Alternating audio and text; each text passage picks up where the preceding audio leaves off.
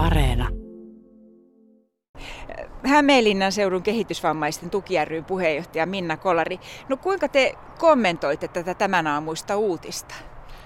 No ensinnäkin kehitysvammaisen tukiyhdistys on paikallinen edunvalvonta yhdistys, jossa ollaan läheisten ja kaikkien kehitysvammaisten asialla tietenkin. Ja ainahan tämmöiset järkyttää mitkä tuodaan tätä kautta esille, että tilanteet on kriisiytynyt näin pitkälle, että sitä täytyy sitten jo ulkopuolisten tehdä esimerkiksi että, tuota, no, niin, näitä tarkastuskäyntejä tai muuta, että ikäviä nämä on, kun tulee tätä kautta esille. Niin. Tuliko tämä yllätyksenä? No kyllähän näissä rajoittamistoimissa aina mennään siinä harmaalla alueella, että voi sanoa, että jos rajoittamistoimiin mennään joidenkin asiakkaiden kohdalla, niin ne pitäisi aina tapahtua lain sanelimissa määrin. Eli aina on taustalla rajoitustoimissakin jotkut lakimääräykset esimerkiksi sitomisissa näissä, niin ne pitäisi olla niitä äärimmäisiä pakkokeinoja, jos ei mitkään muut ohjaukselliset toimet tai tai tota, niin ennaltaehkäisevät toimet on, on toteutuneet, niin, niin silloin tosiaan sitten voidaan käyttää tämmöisiä terveydenhuollon hyväksyttyjä toimenpiteitä ja että tässä kyseisessä illallakin olevassa jutussa niin äh, puhutaan jostain kuormaliinoista ja itse tehdyistä äh, remmeistä ja tämmöisistä, niin nämä ei missään nimessä ole mitään sellaisia, mitä tukiyhdistys tai kukaan edunvalvontajärjestö hyväksyisi. Niin. No esimerkiksi autistisen henkilön hoitaminen saattaa olla hankalaa ja sellaisissa tilanteissa ilmeisesti tätä sitomista joskus käytetään. Millä tavalla sitten autistista henkilöä voi hoitaa, jos, jos sitominen ei ole asianmukaista? Sepä se, sepä se. Että, tuota, autistisilla henkilöillä se aivojen toiminta on ihan erilaista kuin niin sanottuna meillä, meillä tavallisilla tai terveemmillä ihmisillä, että silloin joudutaan miettimään niitä keinoja ja ne on aina tapauskohtaisia, että mikä kenelläkin toimii ja se ennaltaehkäisy ja, ja päivästruktuuri ja ja sellainen niin kuin, jokaiselle henkilölle henkilökohtaisesti laadittu se palvelusuunnitelma ja kaikki tämmöiset, niin ne on avainasemassa, että silloin kun joudutaan tällaisiin pakkotoimenpiteisiin ja rajoittamiskeinoihin, niin silloin ollaan siellä äärikeinoissa, että aina pitäisi miettiä sieltä lähtökohtaisesti, että esimerkiksi itse tiedän tällaisia tapauksia, että on jo päiväkotiajoilta menty niin kuin, äh, tavallaan väärälle tielle ja katsottu, että siellä jotkut pakkokeinot toimisivat autistisille tai muillekin kehitysvammaisille. Ja esimerkiksi joku huutaminen tai tai, tai tuhmaksi haukkuminen tai joku tämmöiset näin, niin nehän voi vaan lietsoa enemmän tällaista väkivallasta käyttäytymistä. Ja sitten kun se kertautuu vuosien mittaan, että esimerkiksi koulumaailmassa, jos ei ole osattu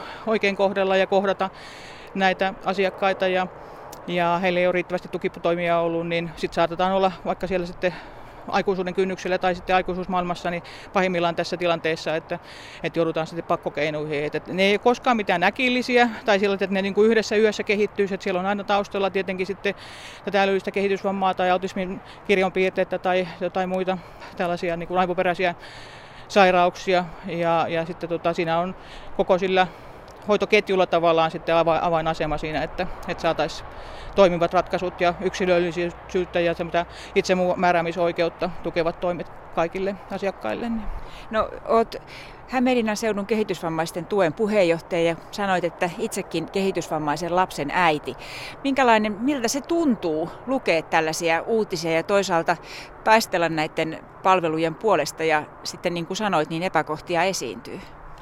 Tämä on järkyttävän surullista. Että meidän poika on 13-vuotias ja väkisin tulee mieleen, että Hänellä on pari vuotta vielä tätä peruskoulua, kaksi ja puoli vuotta jäljellä ja mitä sitten, että tuota, niin, pääseekö hän jonnekin jatko-opiskelumahdollisuuksiin ja, ja tuleeko hän sitten jossain kohtaa muuttamaan jotenkin tuettuun asumisen piiriin, että hän on, on vaikeasti kehitysvammainen ja tarvitsee henkilökohtaista hoivaa kyllä ihan niin kuin kaikissa arjen tekemisissä ja hän ei kommunikoi itse. Et sekin huolettaa tietenkin, että, että kun hän ei pysty itse kertomaan niistä epäkohdista, niin silloin hän on tavallaan kaikkien niiden armoilla, ketä häntä päivisin hoitaa aina. Ja, ja tuota, olen tuonut tätä myöskin niin kuin tässä roolissa, kehitysvammaisten puhe, puheenjohtajan roolissa sekä myöskin Hämeenlinnan vammaisneuvoston roolissa, mihin vammaisneuvosto on kuullut myöskin, niin tätä ongelmaa, että jos ei nyt löydy esimerkiksi kunnollista tilapäishoitopaikkaa meidänkään lapsen tasoisille lapsille ja nuorille, niin mikä se heidän tulevaisuuden sitten asumispaikka olisi.